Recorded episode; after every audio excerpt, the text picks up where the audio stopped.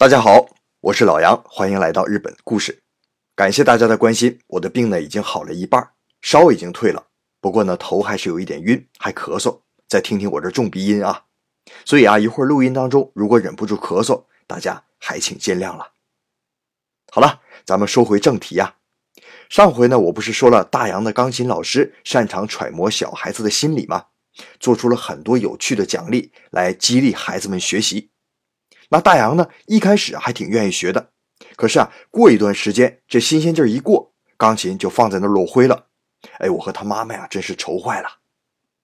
后来有一天呢，他妈妈跟我说，现在有好多爸爸们也组团去找老师学钢琴呢。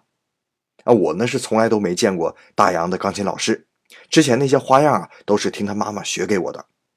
我这一听，心想，哎，这钢琴老师得有多漂亮啊！这么多爸爸借机会去学钢琴呢，哎，不过这个心机不能让太太发现，我就假装说那就去呗，我又不识谱，我才不去呢。其实啊，我等待的是钢琴汇报表演这个机会。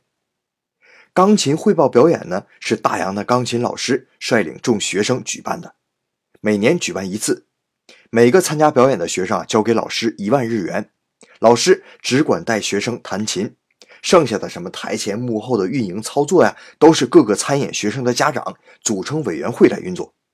那我就借着这个机会，好好看了看他们老师。啊，这个不过不是我喜欢的类型。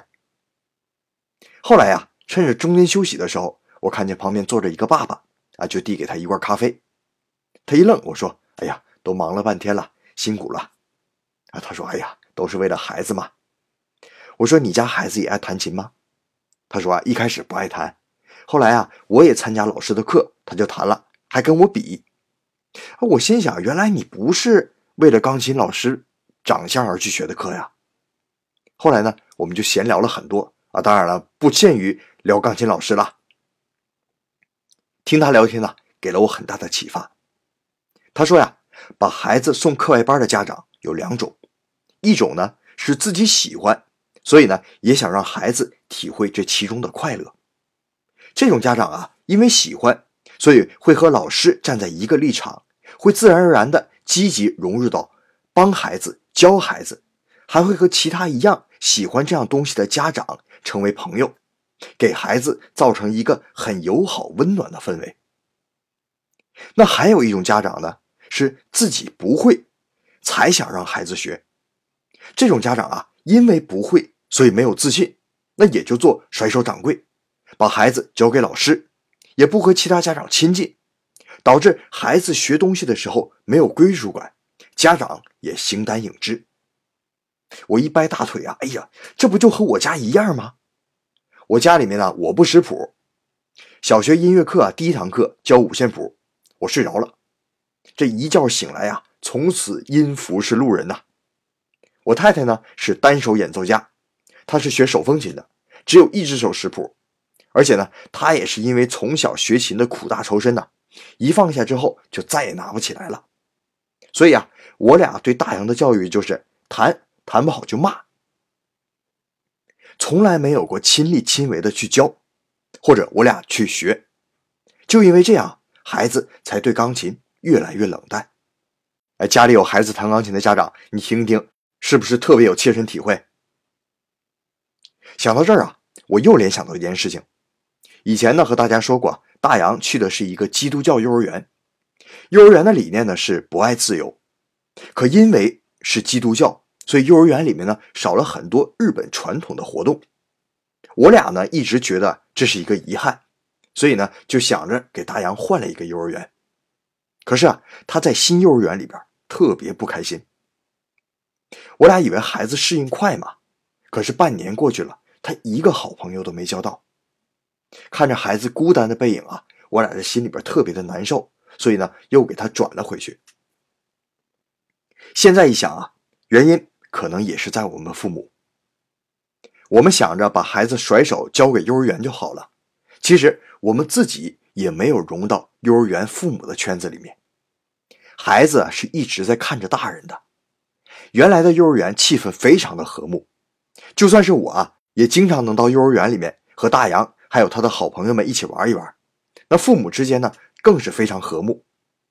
可新幼儿园半年里面，我连他老师是谁都不知道。那还有一个例子啊，大洋啊从两岁开始学游泳，我们选择的游泳班呢是前半年让父母抱着下水，和孩子们边玩边学，玩一堂课，最后一下呢，父母把孩子的头送进水里面，让孩子自己飘到老师那里。那由于前期在水中，孩子们和父母有足够的信任了，所以最后一下，即便是呛水了，也很少有人哭。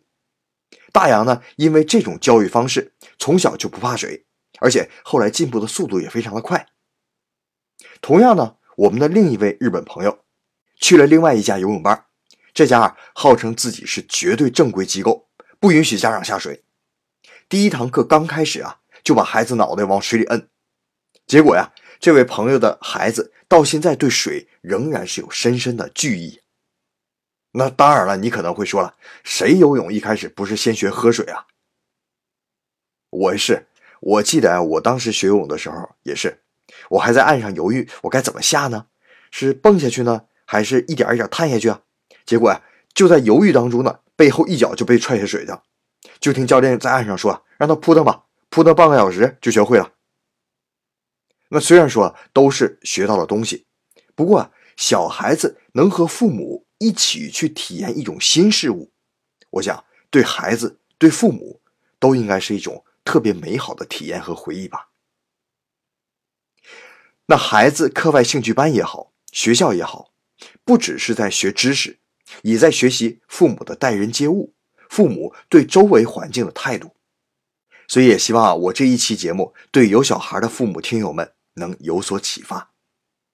好了，今天的日本故事就到这里。最后放一张图，大家可以看一看日本家庭在孩子补课上的花费。好了，感谢您今天的收听，咱们下一期再见。